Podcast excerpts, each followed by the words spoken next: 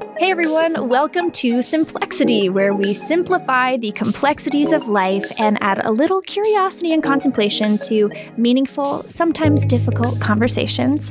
I'm your host, Allison Stoner. You've just been dropped off in a foreign land with no belongings, no money, no method of outside communication, no knowledge of the civilization, and no awareness of your surroundings. The journey ahead requires you to navigate a variety of terrains and complete a series of physical and psychological challenges through which you'll uncover your purpose and what it means to be alive. What do you do first? Well, before you gather survival supplies, you have to orient yourself. Where are you? What's around you. Once you find a map, then you've got to figure out your game plan. To the best of your ability, you take in whatever information is available, and you feel a tremendous dependence on strangers, clues from your environment, and deep instincts to help you stay alive while you make your way. In many ways, this is a metaphor for entering the world in our physical bodies as babies, new to the planet with an impressionable identity, no perfectly clear blueprint, reliant on the care, concern, and provision of others, and also susceptible to all sensory and cognitive input, somatic experience, and external stimuli. As you grow and develop, your mind and body are shaped by everything around you. And whether you mean to or not, you assimilate to a system of living, a certain way to organize and make sense of your life. Now, had you been dropped off in a different land or born in a different body, you might learn an entirely new system of being. Even next door, they might be looking at a similar map, but with totally different directions. This is how I want you to approach today's conversation, which explores our human experience using a comprehensive map based on an ancient holistic system of medicine called Ayurveda. This may be a new model for you, but for millions of others, it is a time tested approach with oodles of evidence and potential and today, we're cracking it open to find all the ways we can incorporate its wisdom into our lives with one of the foremost contemporary experts on the mind body connection, Sahara Rose. Deepak Chopra calls her a leading voice in the millennial generation into the new paradigm shift. Fancy. She's written best selling books and designed numerous programs that help us understand our Dharma, which is also known as our soul's purpose, nutrition, business, self care practice, relationships, and meditation. And she hosts the number one spirituality podcast called Higher Self, on which we both have an exciting episode, so tune in right after. Miss Sahara, thank you for being here today. Mm, thank you so much for having me and for that beautiful analogy. It actually reminds me of the Vedic perspective of discovering your dharma and your soul's purpose. Oh, nice. So I don't know if you knew that, but in the Vedic perspective, Vedas are the world's eldest ever recorded text that Ayurveda mm. comes from, as well as yoga, which most people are familiar with. Right. Um, feng shui, a lot of these practices all have Vedic origins. Mm, mm-hmm. So, according to the Vedas, we are all born onto this unique highway.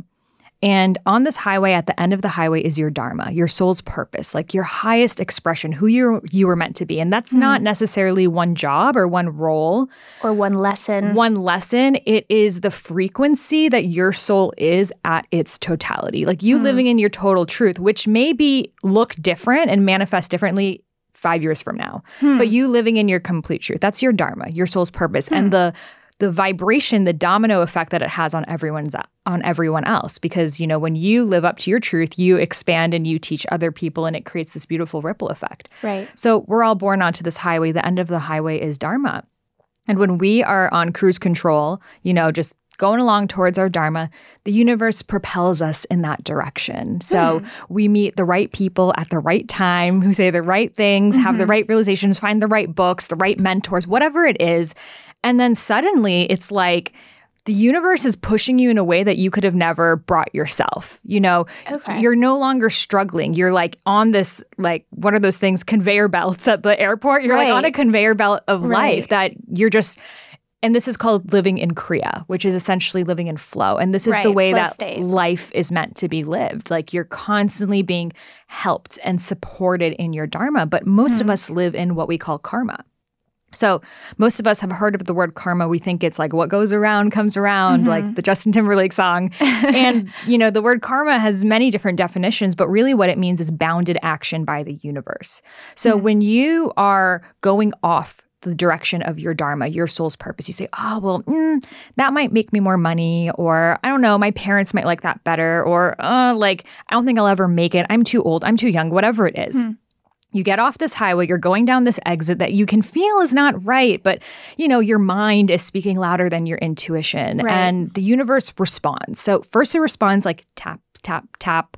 You know you feel anxious you feel like something's not right. Hmm. And then most of us you know we think that's normal. It responds knock knock knock knock. And that's like you know maybe you're really feeling off for a couple of weeks or mm-hmm. things are just like you know, erupting in your face.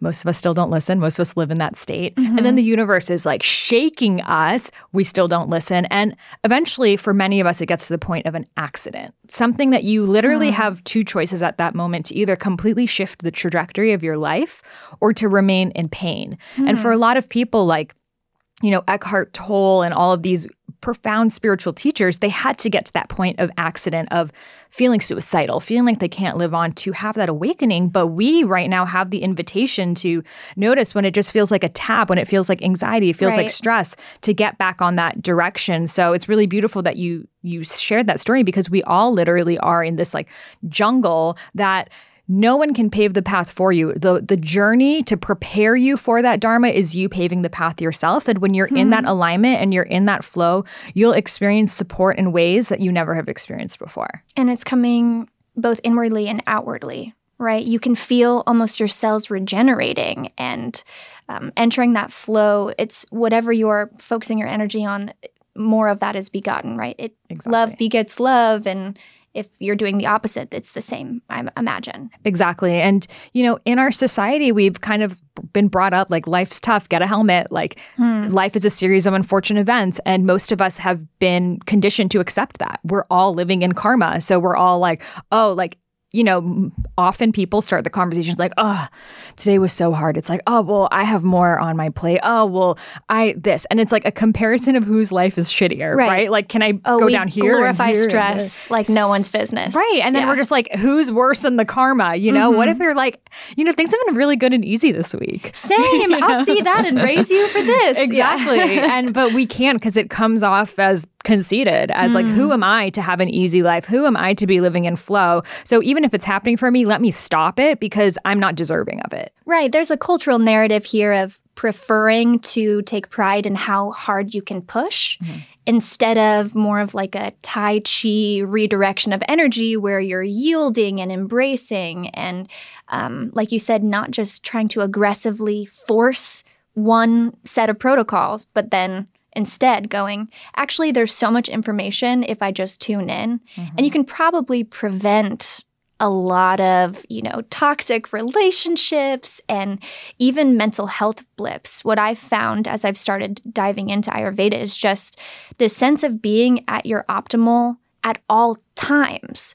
And you're so much more clued into those signals. And so you do, you listen sooner, you respond more wisely, and the the fruit is evident. I mean, in my health alone. Um, and we're gonna break down everything. I have a lot of, I would say, you know, questions that I'm hoping you can kind of take something that's deep and put it into digestible terms.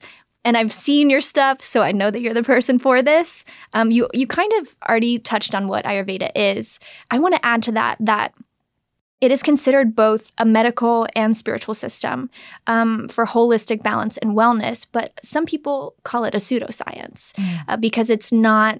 mm, It doesn't stand up to the exact measurements and standards of the scientific method. However, there's another term that I would like to bring forward, and that's called proto-science. And uh, Albert Einstein's theory of re- relativity is actually first a proto-science before it was more widely accepted. And that's what I see here. Um, Ayurveda has changed millions of lives, but we're still just finding our Western language to affirm and refine it, right?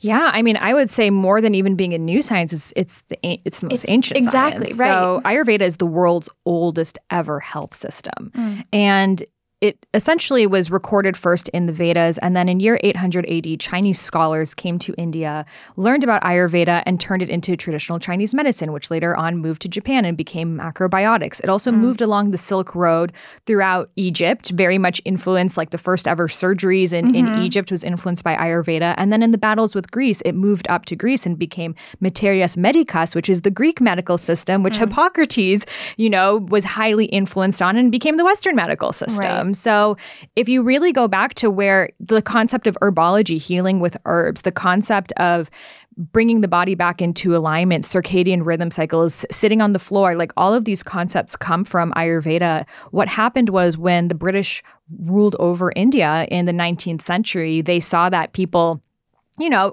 could control their health and well being. And mm. they didn't want that because they wanted to rule over people and mm. divide and conquer. So, because of that, they made Ayurveda become illegal. And they said that it is a barbaric practice and you will be imprisoned to practice Ayurveda. Wow. So, it went from the leading medical system in India, billions of people practicing it for tens of thousands of years. You go to a doctor, it was an Ayurvedic doctor, to that person would be, you know, imprisoned for it. So, because of that, it had to move to South India, where now Kerala is kind of the epicenter of Ayurveda because it was just a lot more like jungly in South India. So they weren't able to control it as much as hmm. they were North India. So because of that, they no longer had access to the same medical supplies like Panchakarma, which we'll talk about, is like Right. very highly medical system. But because of that, they had to just use what they had available to them. So they had their spices, their oils, their herbs. Hmm. So it became a kitchen science. How can the mother heal her family with what she has available to them now? And and I think that's even a beautiful part of Ayurveda that it really allows us to take the the control of healing in our own hands Right. because that's how people had to heal themselves. Right. Ugh. And yes, just knowing that we don't have to rack up medical bills, which there is always a time and place for that. Um, but there are so many preventative measures. Uh, on a previous episode, um, I was speaking with a genomics expert and just understanding our own genome sequence. And I really hope that people not only take this, but apply it.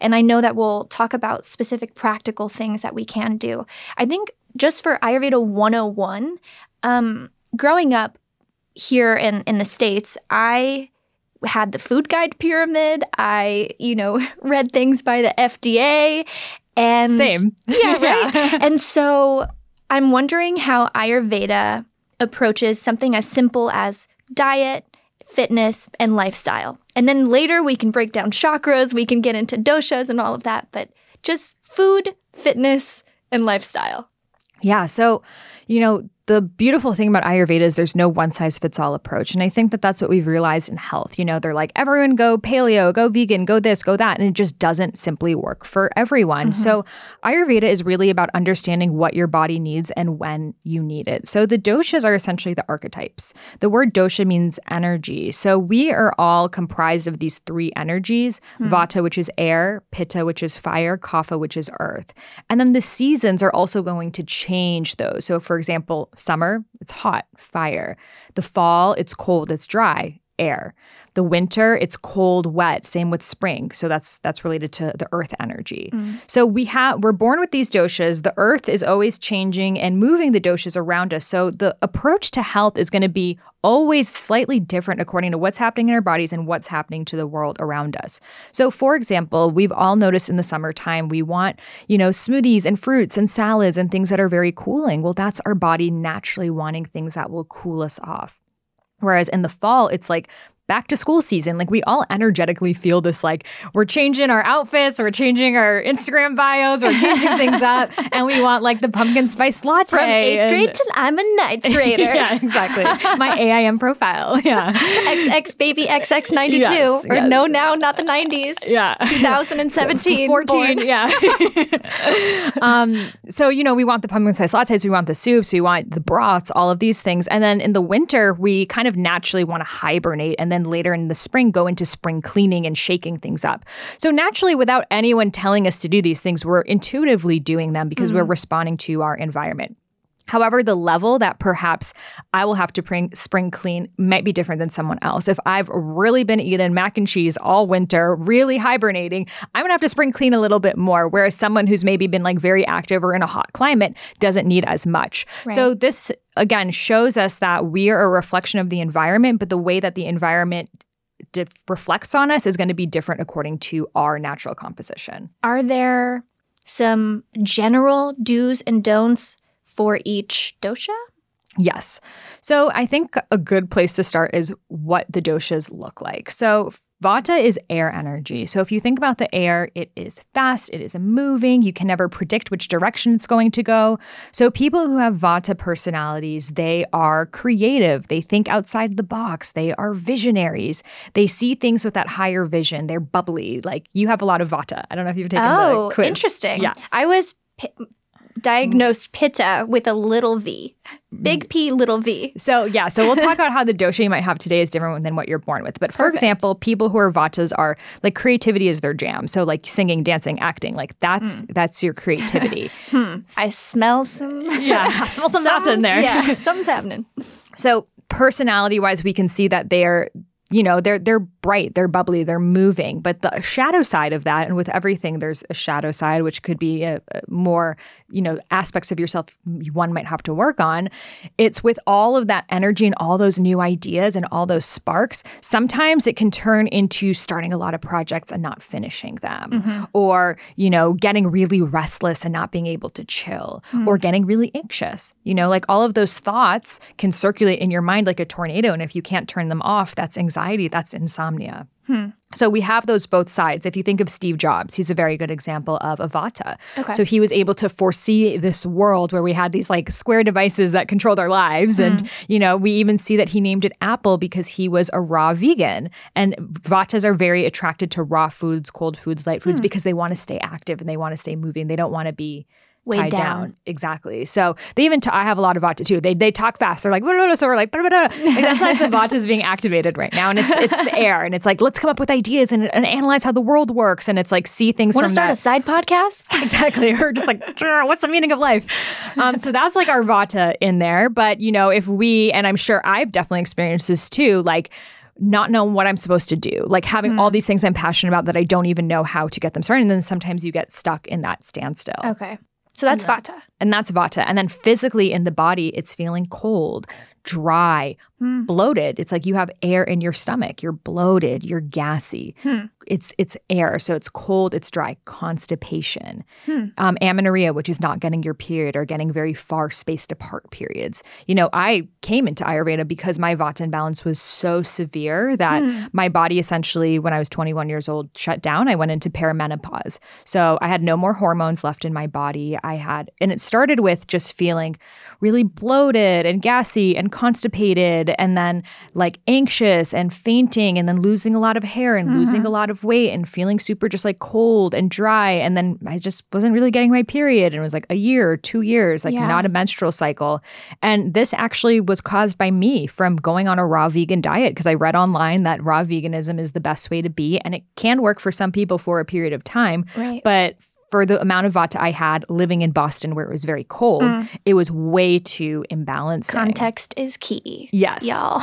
so so I see this imbalance happen the most with health conscious women because the foods that are advertised to us as health foods are vata increasing. Green juices, salads, smoothies, kale chips, granola bars. Mm-hmm. You know, like it, if you think about it, like when's the last time you ate something warm? For a lot of us, we we don't. We don't even have time to. So we're just kind of snacking on things at random times, hmm. and that perpetuates the vata imbalance. And this is why anxiety is such a big issue. I mean, even if you think about we're all on 10 tabs on the computer at once, blah, blah, blah, blah, blah, that's that's vata. Okay. And then some people who are born with more vata in their physiology, like yourself, are like tall, lean, long, long face. So your structure is, and your face are very vata. All so, right. So if you think about like Natalie Portman, Oh, um, sign me up. yes. Give me all the Vata you I was thinking in your picture, you really look like her. Oh, thank you. I was thinking that you're the nicest person in the world. no, I'm, I'm. You really do. But if you think of Ashton Kutcher, for example, like almost like marathon ballerina, that type of body. Oftentimes, if you look at you know, we know about um, the sports nutrition archetypes, like the ectomorph, I Right, believe right. it is, where you have a hard time gaining weight. That's a very vata body type. Okay. So that's vata. That's vata. Then we have pitta. yes. So pitta is fire. If I was like, ooh, Allison, that girl is fiery. What do you think she's like? Um, confident, bold, uh, not afraid to speak her mind, um, strong willed, maybe even stubborn on the shadow side. hmm Exactly. So that Perfect. is that's pitta for you right there. It knows what it wants. It's going to go get it. And because of that, they tend to be very successful entrepreneurs, athletes, just people who are high performers. Um, but the shadow side of that is sometimes life doesn't go your way. You know, Mm. sometimes you set a goal for something and, you know, someone cancels, it doesn't work out. And that's when that fire can come out. So they can like erupt like a volcano. So anger, impatience, um, snapping at people. Would perfectionism be in there? perfectionism for sure. The pitta mind is like OCD. You know, that's that that shadow side. The good side is like they're really organized. They have like their color coordinated Google Cal, and like mm-hmm. if they're gonna hang out, they're like sending each other like a Google Cal to confirm 24 hours in advance. like Pitta needs direction. It has this like almost masculine energy to it. So if we were gonna go on a walk, we're like, okay, we're gonna walk to the pole and back. Whereas Vata's like, "La, la, la, la, la," You're like, oh, look, a bird. yeah, exactly. I Like, love your outfit. yeah. Whereas Pitta's like, okay, what are we what is this meeting about? Like it really wants to have a goal. And mm. because of that, you know, it it really helps in a lot of ways, but then some ways it can keep you just so stuck in the physical and the doing hmm. that you lose sense of like why you're doing that. Okay. So physically it's it's heat. So if I was like, oh, I feel like I have a lot of fire. Like what do you think that means in my stomach and my body? Ooh, not a good time on the toilet is Yeah. what that means. Exactly. So Too spicy. too spicy. So we even have this this understanding ourselves. If you eat something spicy, you're going to go to the toilet. Hmm. So our stomachs are considered our agni, our digestive fire. So we all have a fire inside of us, our digestive system. But if we have too much fire going on in our body, our digestive system is going to be burning too quickly. So hmm. we eat a food, it goes right through our system. So what happens? We're we're throwing too much stomach acid at the food. So hmm. that is creating hyperacidity, which leads to heartburn, which leads to acid reflux, which leads to ulcers. So anything related to hyperacidity, inflammation, irritations hmm. are all related to pitta. okay. So pitta shows up in the skin. You know, if you think about the heat, the heat rises. If you go to a top bunk, it's hotter than the bottom bunk. So that heat in your digestive tract is rising. It's trying to escape. So that shows up as acne Splotchy. splotchy red skin. Just mm-hmm. like, you know, for example, if you broke out into hives, you know that there's a pitta imbalance happening. And I tried to make myself become very pitta. when I was writing my, my book, Idiot's Guide to Ayurveda, I had a two month deadline. I was like, okay, I want to get done. I'm like listening to Gary Vee. I'm going boxing. I'm drinking coffee. I'm eating spicy foods. I was like, I'm going to become a pitta. And I broke out into hives, which had never happened to me before because Wow. my body is like, we can't handle all this like hot yoga and like ginger tea. It was too much. Hmm. So everyone has a different threshold, you know, depending on what they're born with. So some who are born more vata can handle more vata without going into the shadow side, mm-hmm. whereas some who are more pitta can handle more pitta without going into the shadow side. But if we try to change our dosha completely, those shadow aspects are going to show up. So think heat, irritation, inflammation, but a lot of beautiful people in society are all of the doshas like Jennifer Lopez would be a really good example of a pitta. Oh, also down for that one. Yeah, like Yeah. she Sign is me up, coach. yeah, like she is feisty. She, you know, she's I don't know, almost 50 this year soon and it's like she's and hustlers like timeless. right and that's that fire and if you think about even her songs it's like fuego volume 7 like fuego fuego like she Right. loves that that fire and in latin culture they really celebrate the fire in woman whereas in western culture they celebrate the vata in women it's like how can i be Mm-hmm. tall and lean like the number one dm i get is how do i become a vata and i'm sure if i was in latin america it'd be how can i become a pitta it's Right. like again we don't want to change who we are we want to own and like see the beauty of who we are Mm-hmm. so i think of madonna i think of jennifer aniston have a lot of that pitta energy we can also Okay. tell in the face the jawline strong angled jawline that's actually a sign of testosterone. Pitta has more of that testosterone in in them putting on muscle easily. So people who like work out and they're just like strong mm-hmm. that's that pitta energy. So we could also look at you know kobe bryant tony robbins like why do we love Tony Robbins? Because he makes us all feel Commanding. pitta. Mm-hmm. Exactly. He's like, clap your hands and stomp your feet. And like, you're so excited. Whereas if you go to Dr. Joe Dispenza, it's very vata. It's mm-hmm. very in your head. And That's probably why I have Joe on the on the ride here and not Tony. Exactly. And it's it's a, just a different frequency. And I think when you're feeling like kapha, which we'll talk about next, you need just more of that pitta and that fire, and that will get you to the vata. It's like this the series that you can't go from like low to super high. You need to bring it through the fire. Okay. So what is the third? So the third is kapha, and that's earth energy. So if I was like, mm, Allison, that girl is so earthy. Just serene, tranquil, grounded, peaceful, harmonious, united. Am I getting it? So what if I just came on your podcast?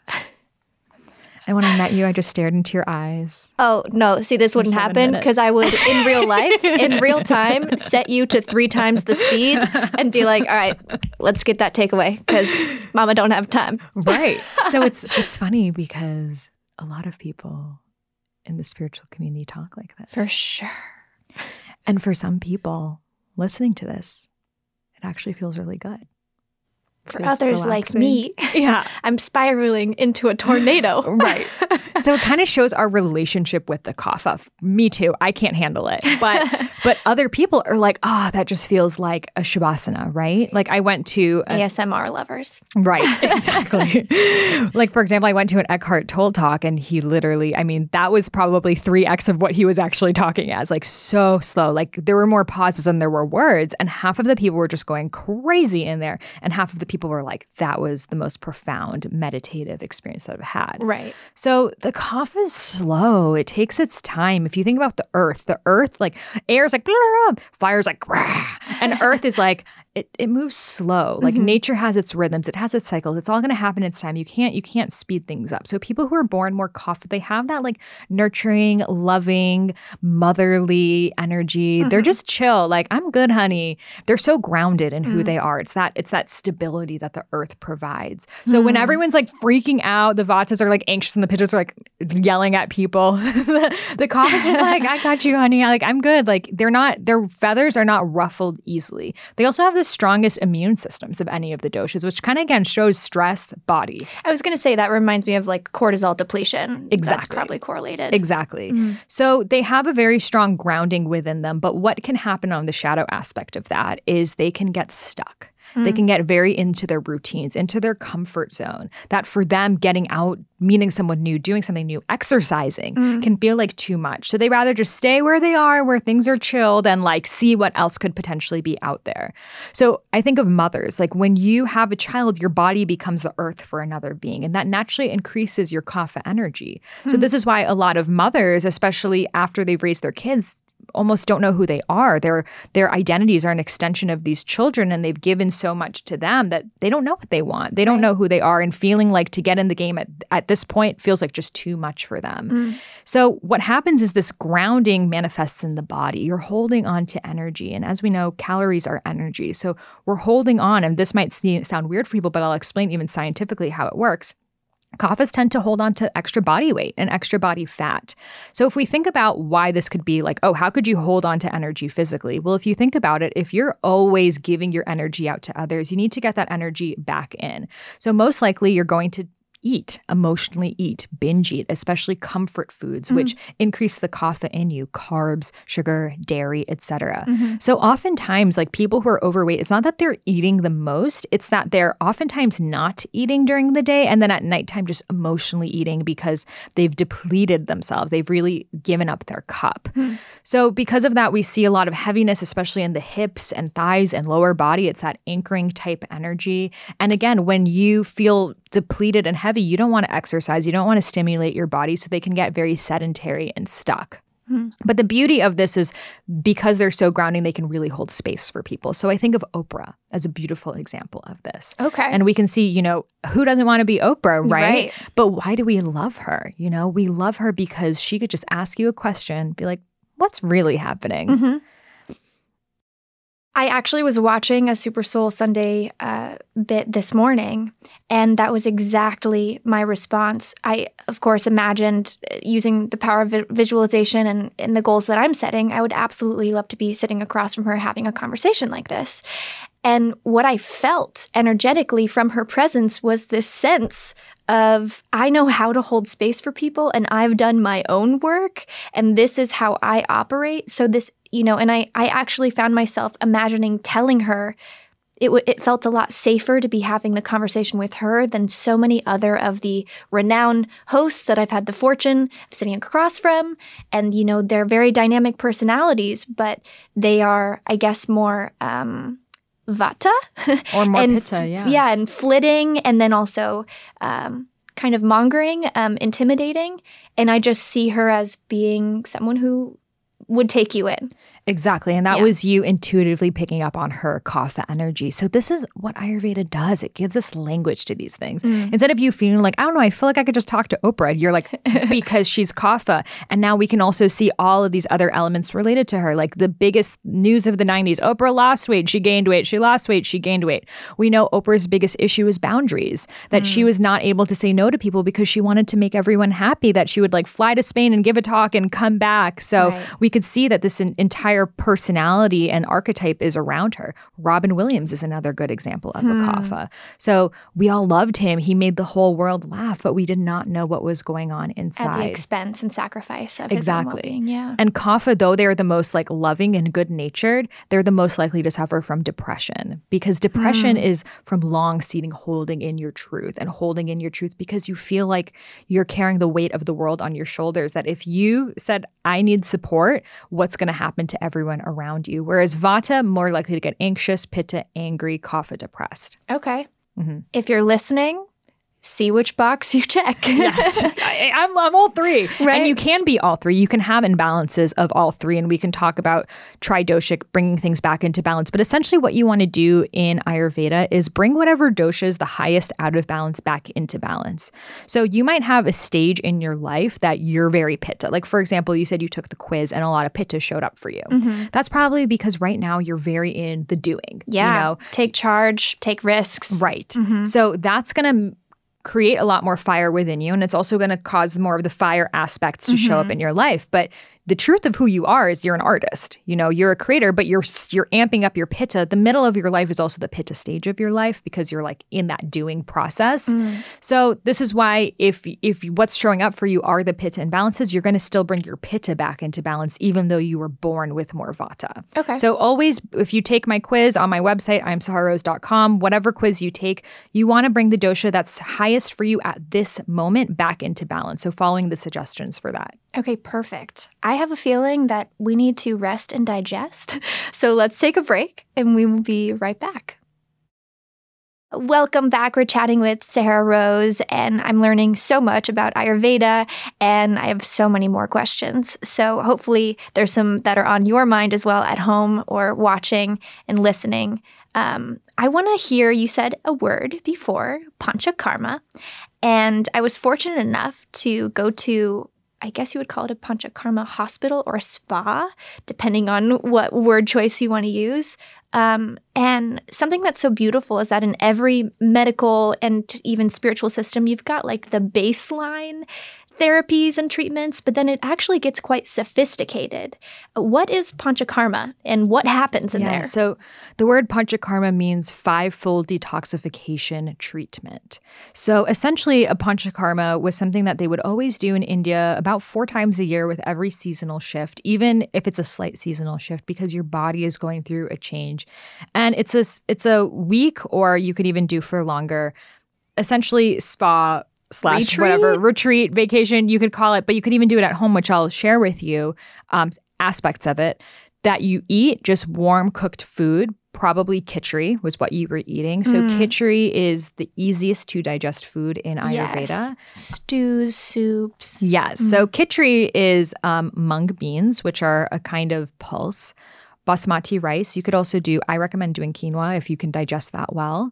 Um, and a series of spices that you could either cook in ghee. I do plant based. All my books are plant based. So you could do sesame oil, coconut oil. So essentially, you're just having these like like rice and lentils, and that's it. Um, and the reason why you're having these these just this khichdi is because when you're eating anything raw, there's a lot of energy expenditure that needs to be broken down. Right. So there's very fibrous cell walls, and for example, like a leafy green salad, etc. So that's you know your body can handle it, but it's a lot of energy that it takes. So mm-hmm. what a mm-hmm. panchakarma is trying to do is allow you to rest to the maximum state possible, so your body can heal itself. So you're just eating this khichdi or other stews, warm cooked foods, hot teas, hot beverages, so your digestive system system is resting. We want to have things that are warm and not cool because when you eat something that's cool, your body has to emit energy to heat up the temperature. Right. So if you're having something like an iced fruit smoothie or iced coffee, iced tea, frappuccino, something with ice in it. Ice is, you know, below 32 degrees. Mm-hmm. And our internal organs are, you know, 98 degrees. So let's say 100 degrees and 30 degrees. That's a 70 degree difference. Mm-hmm. And our bodies can do it, but that's a lot of energy it takes to bring something 70 degrees up. So a panchakarma is your body's chance to just like sit back and relax. So warm everything and then warm oils on your body. So there's different kind of massage treatments that you do. Mm-hmm. One of, well, a very basic one is Abhyanga, and that's something you can practice yourself at home. So, Abhyanga is self oil massage. It's to take oil and massage it just kind of a bit a bit vigorously into your skin so you're activating your your muscles and you're really allowing the oils to steep through. The best way to do this if you're doing this at home is to put the oil in your skin and sit in your shower when the when the uh, hot water is on and just let the steam let the oil go deeper into your skin pores mm-hmm. Same thing if you have a steam bath or a sauna, put the oil in your skin before. And that's something that they do in Panchakarma. It's called Svedana. It's sitting in a steam with oil in your skin. Okay. Another treatment is Shirodhara.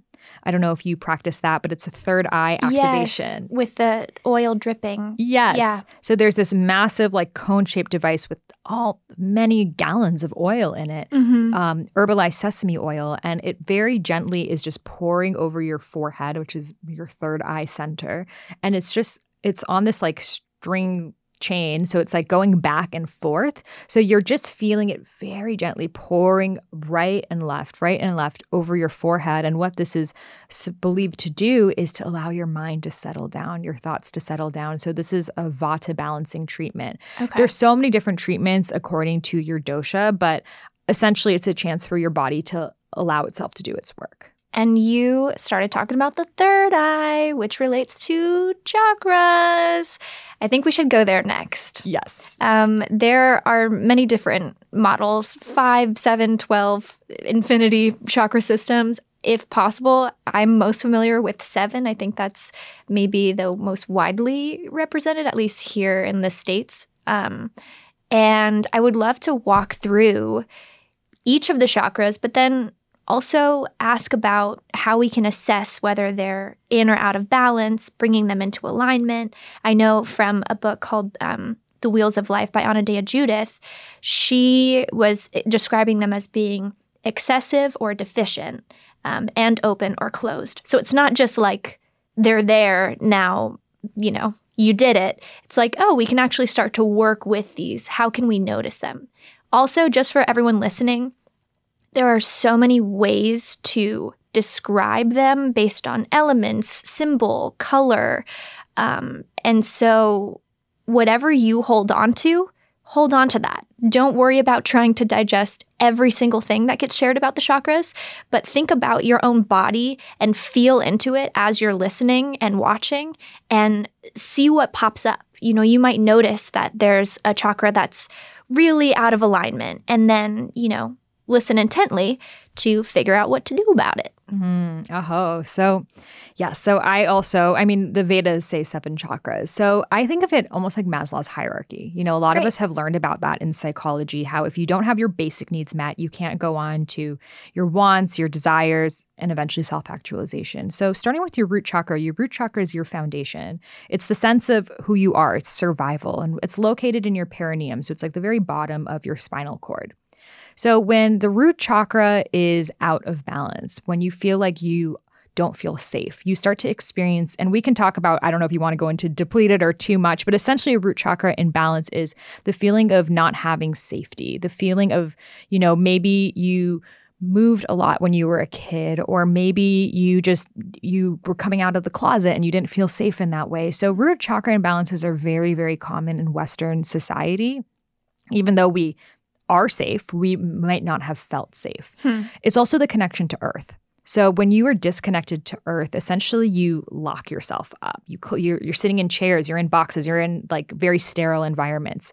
We're drinking in energy from earth constantly, but we have to allow ourselves to literally touch the earth, have our bare feet receiving the negative ions from the earth. And for women, like allowing our our yonis to drink up that earth energy. So mm-hmm. if you look at in African cultures, they were constantly squatting, they were in the earth, they were moving their hips, they're African dancing. Like mm-hmm. anything that's moving your hips and I know you love to dance too, that's opening up your root chakra and allowing you to receive that energy and stability from the earth. Is that like cat cow in yoga? Yeah, cat cow definitely like twerking. I love twerking. and, and that is actually an ancient birthing practice, mm-hmm. you know, and a lot of women have shared with me that they have birthed their babies through through that movement. Mm-hmm. Um, and this is why, again, a lot of people like to be in water when they're birthing because it allows your hips to go into that that state. So, root chakra stability. Sacral chakra is pleasure. So, an acronym that I like to use is CAP creativity, abundance, and pleasure. And this is all related to the sacral chakra. Hmm. So, the sacral chakra is, you know, if root chakra was like primal sex, sacral chakra is like sensuality and relationships and, mm-hmm. and eating a delicious chocolate and just enjoying it. Savory. It's, and, yeah, it's mm. more of a salsa dancing energy. Okay. So when that is out of balance, we experience a lot of just things related to the genitalia, hormonal imbalance, vaginal dryness, feeling mm. like you, you know, are not interested in sex anymore. Maybe These are isolating. Maybe? isolating yourself definitely especially romantically that mm-hmm. would be mm-hmm. it's feeling like you are not deserving of pleasure or do not want pleasure that's all related to sacral chakra and we can receive pleasure in other ways the sun hitting your skin like mm-hmm. having a beautiful conversation but it's just allowing yourself to feel that and again in our western culture pleasure is not like a virtue it's not something that we seek after right. it's something that has been very commercialized and we see the shadow aspects of it right. which has made us very out of touch with our beautiful sensuality mm-hmm. that moves through us. Yeah, we're very quick to name call and harass or look at the exploitation of sexuality. Yes. And also very scared to to step into that power often um, absolutely um, because of the repercussions and you know the sense of yeah having an endangered sense of safety exactly mm-hmm. so in tantra which is another practice that I, I am studying right now we see these energies like the the first three chakras as kind of one unit mm-hmm. so when that root tamas, chakra right Tamas is like feeling dullness. Oh, okay. I yeah. Tamas is like Tamas R- Rajas. yeah, those are gunas. Gunas. Yeah, but it's t- related to that, right? Kind of. It, it okay. It's a way of describing things. Okay. Yeah. So we can talk about that next. If you Matter, want. inertia, density. I'm like yeah. trying to absorb everything. Yeah, you're you're doing great. Keep it up. Keep yeah. going. so sacral chakra, it's that fluidity, and there's colors it's related to. So root chakra is red, sacral chakra is orange in um, my book idiot's guide to ayurveda i have an entire chart with like essential oils and the doshas they're connected to and the elements and like all of those right. things and second is water correct? Yes that water. So that water is like that fluidity. And these are also kapha energies too. Hmm. so we could see that they're all you know grounding us. Then solar plexus is more of that pitta energy. It's your sense of identity. It's who you are. So it's the color yellow. So if you are not sure of like you know who who am i? What is my purpose? How can i show up? That's going to experience as a solar plexus imbalance. So digestive issues which are a huge thing that people are suffering mm. from today. Just like bloating gas different issues. A lot a lot of times it's related to even traumas around who you are not fully stepping into who you are etc right. power power. will. Yes. Mm-hmm. so if we look at like excess and depletion of each of each chakra. If it's an excess that would be like egotistical power. Like this is who i am and you know that take it or leave it. My way or you know yeah uh, there, there's a president out there that has a lot of this. Yeah. got it. And um, if it's depleted then that's the i don't know who i am. So same with sacral if it's too much, it's like over sexualization, sexual fantasizing all the time. Mm-hmm. Depleted, I don't deserve it. Root chakra excess is let's battle, let's war. Okay. And then diminished is I don't feel safe. In a way, a lot of our systems seem to be operating from that more control domination paradigm. But if we moved it up a little bit, it could go more to the heart center perhaps? Yeah, no, Am I, think- crazy? no, I think definitely our systems in place are the excess of these three chakras, which are causing us to get diminished because we see hmm. how exploited they are. That we're like, if that's what power looks like, I don't want any power. If that's what sex looks hmm. like, I don't want any sex. And it's almost us like shifting the pendulum too far in the opposite direction. Hmm, okay. So the first three are sort of related to survival, everyday basics, like hmm. just get yourself up and running. But then they all the the bottom three and the top three meet in the center, which is the heart chakra. What's going on in number four? Yeah. So the heart chakra is anahata. It's related to the color green and it's love, universal love, mm. compassionate love. So it's different than the love for a rom- romantic partner, but it's like, you know, you just feel like butterflies in your stomach. You're like, oh my God, I'm just in love with life. Like mm. everything is so beautiful right now, like heartgasms. That's a real thing. You can mm-hmm. have orgasms in your heart. Yeah. So, this is essentially showing that your heart is open. You're able to give and receive love. You're able to see oneness in all. When the heart chakra is closed off, which happens to most of us when we experience a breakup, we're like, I don't feel like it's safe for me to love anymore. So, I'm just going to close this chakra up. But hmm. it's preventing us from receiving that love that exists in all things and all beings. Right. So I very rarely see people with too much open heart, but that might be like losing separation of who you are because you are so just in love with Right. everyone else. Maybe almost- codependency? Codependent, but that would probably be more related to a lower chakra Okay. issue. Like if your heart is just like super blasted open, like for example, sometimes you go on a yoga retreat or like you're in a very spiritual place Mm-hmm. and your heart is so open, but then you come back to, you know, a big city and your heart just can't be that open because there's like too much happening. It's not safe for your heart to Mm-hmm. open. So I remember when I moved back from like India and Bali, I was like, I can't be this open hearted here. It's it's it's not safe. So our hearts can, you know, open and close according to the environment. We have to feel it out, but to have that open heart chakra is to see that we're all we're all this one vibration and then we don't see that separation, that duality anymore. So I saw your video about haters and that's just a sign of their closed uh, heart chakra because they're not able to see that you're just a reflection of them. Right. And the color associated is blue? It's green. Oh, green. Yeah. Okay. So if you think of nature, trees, this is all opening up our hearts. Okay. Okay, nice. Yeah. Now, when we think about um, a thought coming down into a manifested action, that's a downward current. And then when we think about the root chakra going all the way up, traveling up, I think the sushumna is what it's called, right? Um, the sort of like v- vertical channel superhighway, we'll say, of energy. Um, lifting to our, our crown chakra and out that's another upward current. And that's we're headed toward liberation right? We're headed toward transcending our small self and being able to see that oneness. So it ends up being if I'm remembering correctly, elements and everything associated less with dense matter and more with thought and light and consciousness itself. What's happening in the top three chakras? Yeah. So exactly. And this is that quality of sattva that you mentioned. It's that purity and that lightness. Mm-hmm. So, you know, the heart chakra is connecting that bodily self and then that that higher self, which is, you know, all one. Mm-hmm. So we're entering now into the throat chakra, and this is our ability to communicate related to the color blue. So this is the ability to take that thought into words or into song.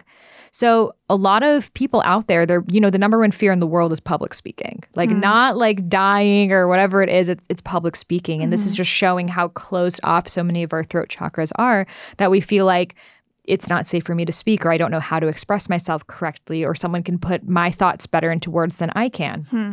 Some people are more gifted with that opening of the throat chakra, hmm. but we all have the ability to do it. So if you feel like your throat chakra is depleted, like I really want to be able to talk, but I just don't know how, start journaling, you know, like just start writing in an unedited way. Just let the thoughts come through. And naturally from there, you begin to understand better how to express yourself. Also, singing, you know, singing different uh, sounds related to the chakras, sound Right. bowls, you know, song alchemy. This is all very healing for the throat. Yeah, I mean, I absolutely loved reading about um, like the physics of rhythm and entrainment. And this is just me geeking out for a second, but what I loved learning is the synchrony between both of us right now. There's no lag. I'm actually responding um, to you in real time as though I am you, and it's that's fascinating to me that the chemistry we can have a true affinity um, you know, on a on a scientific level, and it's almost like there was no separation. Mm-hmm. Um, even though my brain might be processing what seems like what you're saying later, physically, what's happening is um, simultaneous. Absolutely. And I think that that's why people, you know, having in-person communication is so important because with that I'm I'm picking up on your body language, I'm picking up on your frequency, I'm picking up on your energy that it's probably like our souls and our bodies doing more of the talking and our words are just like things that right? we're, we're yeah. putting out there. Arbitrary. Yes. Yeah. It, it leaves more room for resonance then. Exactly. And the throat mm-hmm. chakra is related to that too. It's not just what you say, it's how you say it. I could have done the whole episode like this and said the exact same thing and no Thank one would have God you given a shit. Yeah. You'd be like, cut. I'd be like, you're giving me nothing. Yeah. She's giving me nothing. Let's get, her out of book. here. Put her on a book. You know?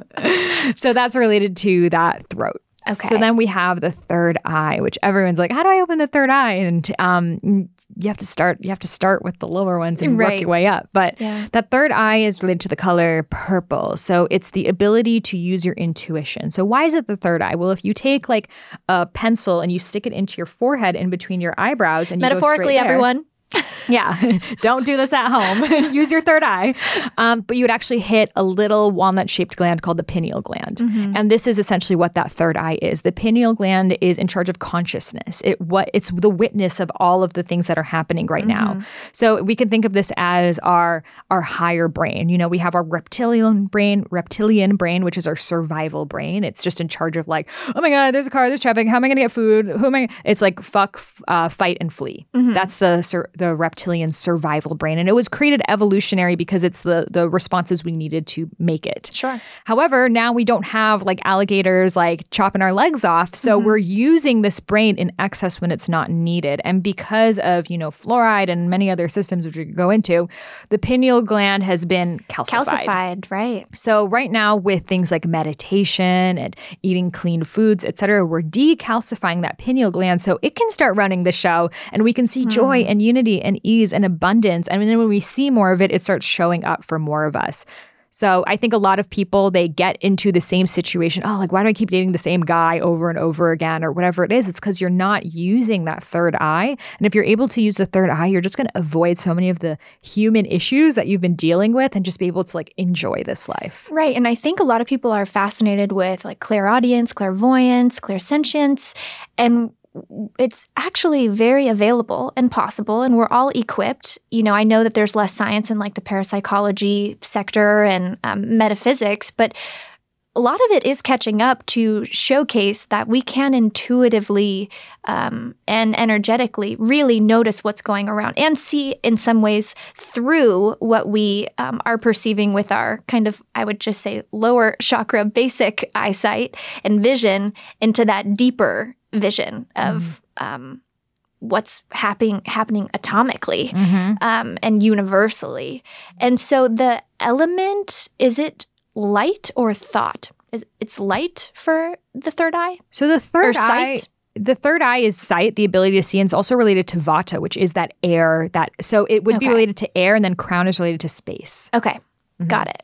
So take me to the crown. We're going to the crown. Yeah. so the crown is actually located right above the top of your head. It's not in your body, it's right above your body. So it's essentially like your ability to receive messages. So, you know, when people say, like, oh, I got a download to write this book, or I got a download to do, I remember people would say that. I'm like, you downloaded it? Like, where did you download it? Like, And they're like, no, I channeled it. Yeah. And Yeah. I was like, I thought, oh, you have to be like, I don't know, a psychic or born with that Sure. kind of gift to do the channeling thing. I thought you had to be like Abraham Hicks, you know? Yeah. But we're all channeling all the time. Like mm-hmm. any time that you're in that flow state, that you're dancing and you don't even know what the song is, but your body is moving to it, or you're singing Right. and the song is just coming through you, or you're writing and it's just happening, or you're making something. That is you channeling. That is you delivering whatever message it was that you were meant to through your chakras. Hmm. But we can only do this and receive that message of what it is when that crown is open, when we're open to receive. So we all have these like antennas, but a lot of us have like put a cement block over the antenna. And this how it happens is you have an idea about something like, oh, like imagine if I created a healing CBD chocolate line. We're like, oh, that's never gonna happen. There's already some something like that out there. And then you just you're your consciousness just gifted you this beautiful idea. And by the way, no idea ever comes to you if you were not meant to act on it. Hmm. Like if that idea is coming to you, it was chosen for you, but it doesn't mean that you're going to do it. You know, you have free will. Mm-hmm. And the same ideas go to the different people out there who have the ability to make it happen. This is why we see patents being filed for the same invention at the same time.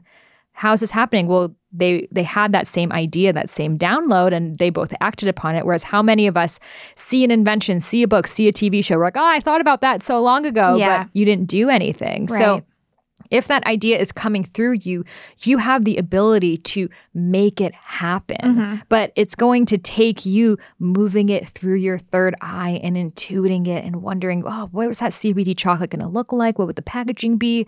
Who are the people that would eat it? And then sharing it. Oh, like I'm going to write a business plan for it. I'm going to draft up an idea and then feeling the love for it, feeling the passion for it, and then executing on it, and then finding the joy in it, and then birthing it. So we're right. just moving it through our chakras. And if we can just just use that as our compass, as our guide of like, I'm stuck. What chakra are you stuck at? What one can you go to next? Right. Oh, that's so comprehensive. Thank you so much. Uh, and I, I'm gonna spare everyone trying to like dive into Ida and Pingala and the is it would you pronounce it nadis? The nadis, yeah. Um, but for your own exploration, just Google NADIS or IDA, IDA, Pingala, P I N G A L A, um, and start learning about all the other subtle nerve channels um, and how they correspond to nerve ganglia, ganglia and, um, you know, the endocrine and um, different different systems, uh, you know, uh, cardiovascular systems. It's incredible what network we have within ourselves.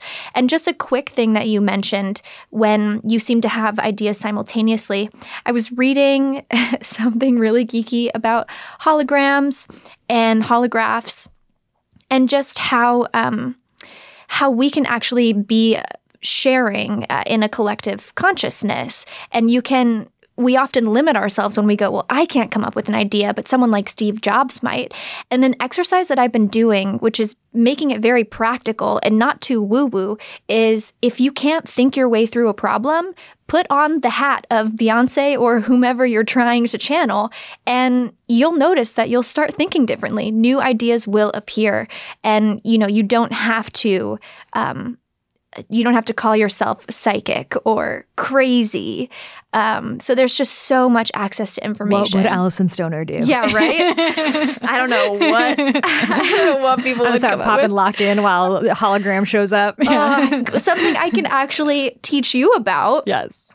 Popping and locking do not go together. I mean, they can, and they often do if you're like throwing a set in a battle or whatever, in like an all style set. But popping is its own genre and mm. locking is its own genre. And somewhere along the line, we said pop and lock. But like, if you're a popper and you hit, uh, which is another word for like actually popping your muscle, yeah. um, and you lock, you that's very different. Mm. And it's just funny that like, you know, every dance movie I've been in, like the writer for sure has had pop and lock right. in a line. And if you're a dancer and you're trained in like the different umbrella kind of hip hop styles and you're like, yo, it's street styles, then you're like, no, can't say this. Well, I think it's just a good example of, you know, that's the system of pop was one and lock was one. And then they merged together to create this beautiful thing that resonated with so many people. And this is what we're doing right now with these ancient teachings mm-hmm. that have their own system, but we're not following them to a T. We're also linking in our, our schedules and our lives and right. the fact that you not, might not want to eat only khichdi for the rest right. of your life or only focus on your chakras. And it's this invitation to pick and choose what works for you and create your own and pop and modernize lock. it yeah. and yeah, refine it, refine it. Um, let us take one more break. When we come back, I want to chat about your Oracle card deck. We have one here, and I'd love to have you walk us through that, um, as well as meditation. Ugh, so many people want to start, but how do you do it? Which which uh, you know format is right for you? And uh, we'll get into that when we come back. Alrighty, friends, welcome back. We're still hanging with Sahara, and I want to talk about your Oracle card deck called A Yogic Path, which has incredible illustrations, by the way, by an artist, Danielle Noel, correct? Mm-hmm. Um, so I have a confession first. I grew up believing that Oracle decks were completely dark and evil, and I apologize for my judgment, which I've learned now was actually just a complete misunderstanding um, and, and the wrong context and a very limited consciousness. So, for us newbies, what is your Oracle deck? How does it work? And can we try it together? Yeah. So, all Oracle card decks are a reflection of your own consciousness. They're contemplation tools.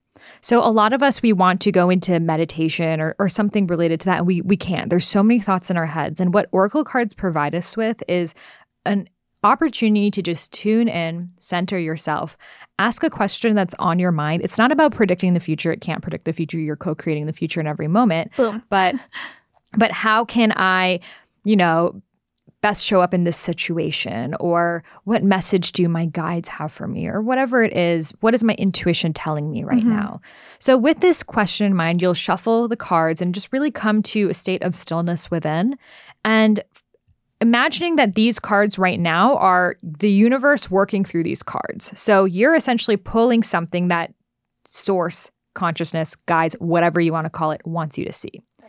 So we can pull a card for you right now. Yeah, let's do it. Um, and how I like to work with the cards is you ask the question, you pull it, but you do not look at it. You place it between your hands in like a namaste position. And then you ask the question again and allow your intuition to respond. I think too quickly Ooh. we go, we're like, what do I do about my ex? You know, yeah. and and it's like that's giving away your power. The whole mm-hmm. point of this is to enhance your intuition. So if someone's like, I, I want more third eye energy, this is a good practice for you. So from that place of the card is in your hands, you don't even know what it says, letting your intuition tell you is might be the only healing work that you need. It might just give you the answer right there. You don't even need to look at the card. Mm. And then when you look at the card, look at the imagery. So all of these cards, the actual goddesses that are in the cards are the ancient statues from Vedic times. And there's a lot of different messages of their meanings and their subtleties. So look at the image of the card, see what shows up for you. And then there's a guidebook that I wrote that explains what each card means upright, upside down but more than that, it's not about looking at the guidebook, it's about tuning in within. Okay. So, which can, is kind of intimidating when there's a microphone and a timeline. Yeah. Like, okay, just step into it, yeah. you anxious Vata. you know, and we can even just pull a card for like the the consciousness of the audience right yeah, now, sure. or something like that. Yeah, you're, you're off the hook. Love it. I can breathe again. yeah. So we could pull, you know, right now for all of the souls that are listening to this at any time and point that they are listening to this, the shared consciousness of this collective. We're asking upon the universe to share with us an important healing message that they would like each of these souls to recognize and honor within themselves. So, when I scan the cards, I like to keep my eyes closed and just scan my hands over the cards and see where I'm being pulled. So there might be a point that you feel like tingling or heat or just any kind of energy there, and other points it just feels like cold and nothing. So go to where it feels like hot. So this is the card that I pulled. Okay, so intuitively, what I am channeling is like, don't be afraid of starting the journey and that it can feel like a lot of things you have to learn and just don't come into it with that like school mindset. Hmm. Like this is not like a bunch of subjects that you now have to memorize. This is a buffet that you can pick and choose what you want. Hmm. And and some things will resonate with you later on and you'll come back to them and know that the perfect systems will come into your life at the perfect times. Awesome. So we don't even need to look at the cards anymore. It's okay, like the message great. is there, but we can. Beautiful. So we pulled Pitta. Great. So Pitta is that energy of transformation. It's that energy of taking something and and bringing it to life. So I think a lot of the people who are listening to this right now maybe have an idea of something that they want to do and they mm-hmm. maybe just haven't gone into like quite doing it yet. That mm. fear and that hesitation right before I think also going into this new year. So Pitta is reminding you to step into it, to transform, to like make that email or call or Activate. whatever it is, mm-hmm. exactly to take action. So, and then there is a guidebook that you can read the meanings even further. Gorgeous. Yeah, Thank you. Yeah, just to piggyback on that really quickly, because I know we're running out of time. Um, I was watching another video this morning and they were talking about um, the the education system and how the three key things that we need the creativity the curiosity and the diversity are what the culture of education is is lacking. And so if you can tap into those and like you said see it as a buffet see it as um, you know a, a new kid new to the world just ready to learn anything and everything that'll be a, a fun process.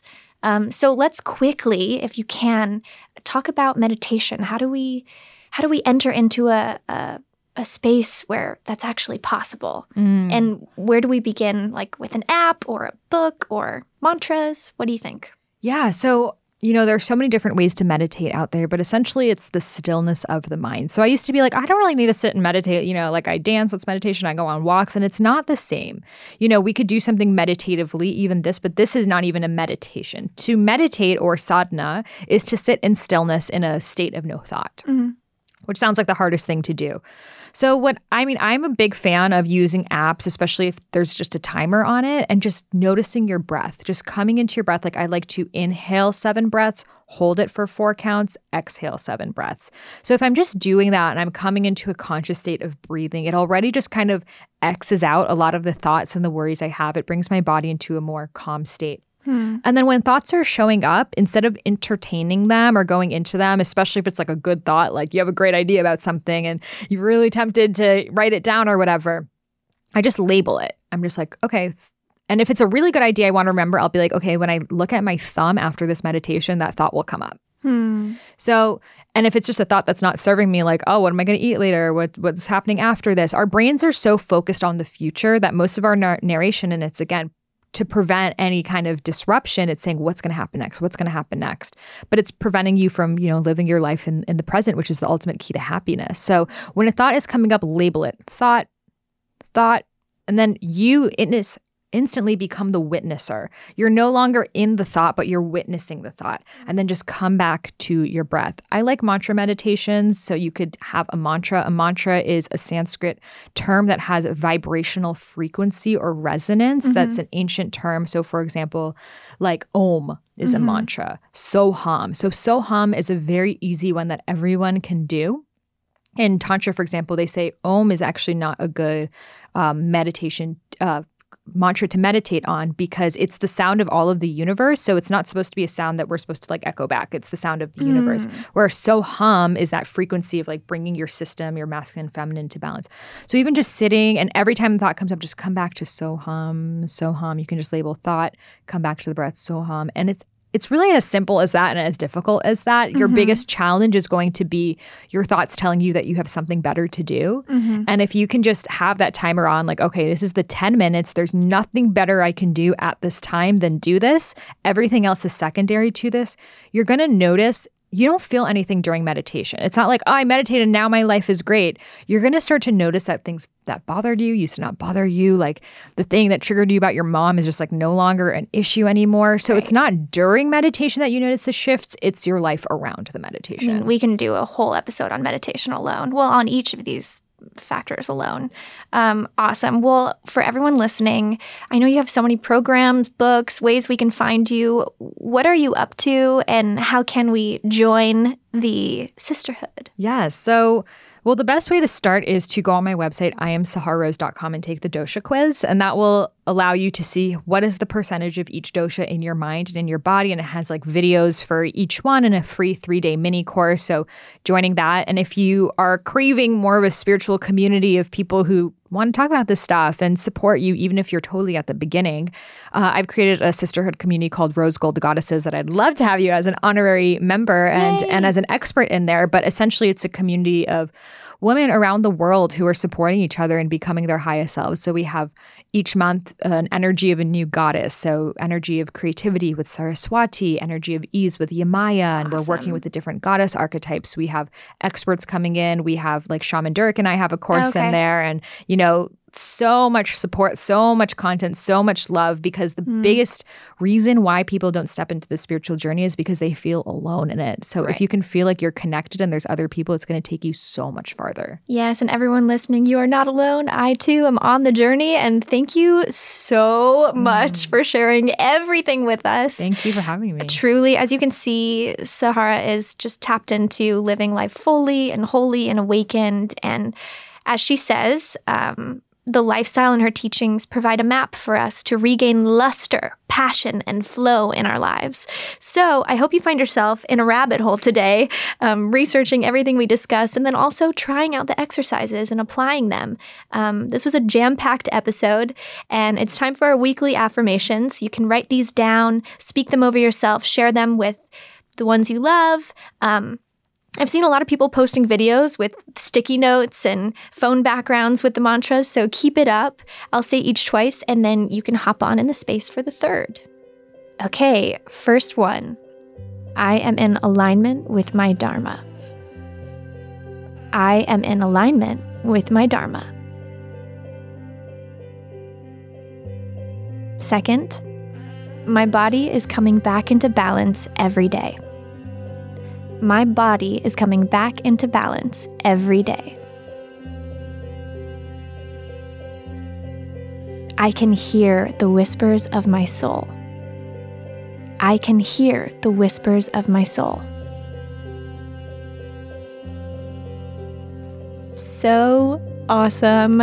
As always, if you found this to be helpful, I encourage you to hit subscribe, share it on social media, share it with a friend.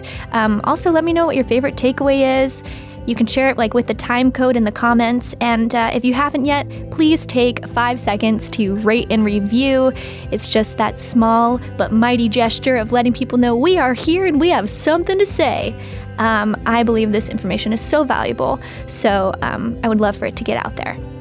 Thank you for being a part of the journey, and I will catch you next week on Simplexity. It's anything but small talk. Peace.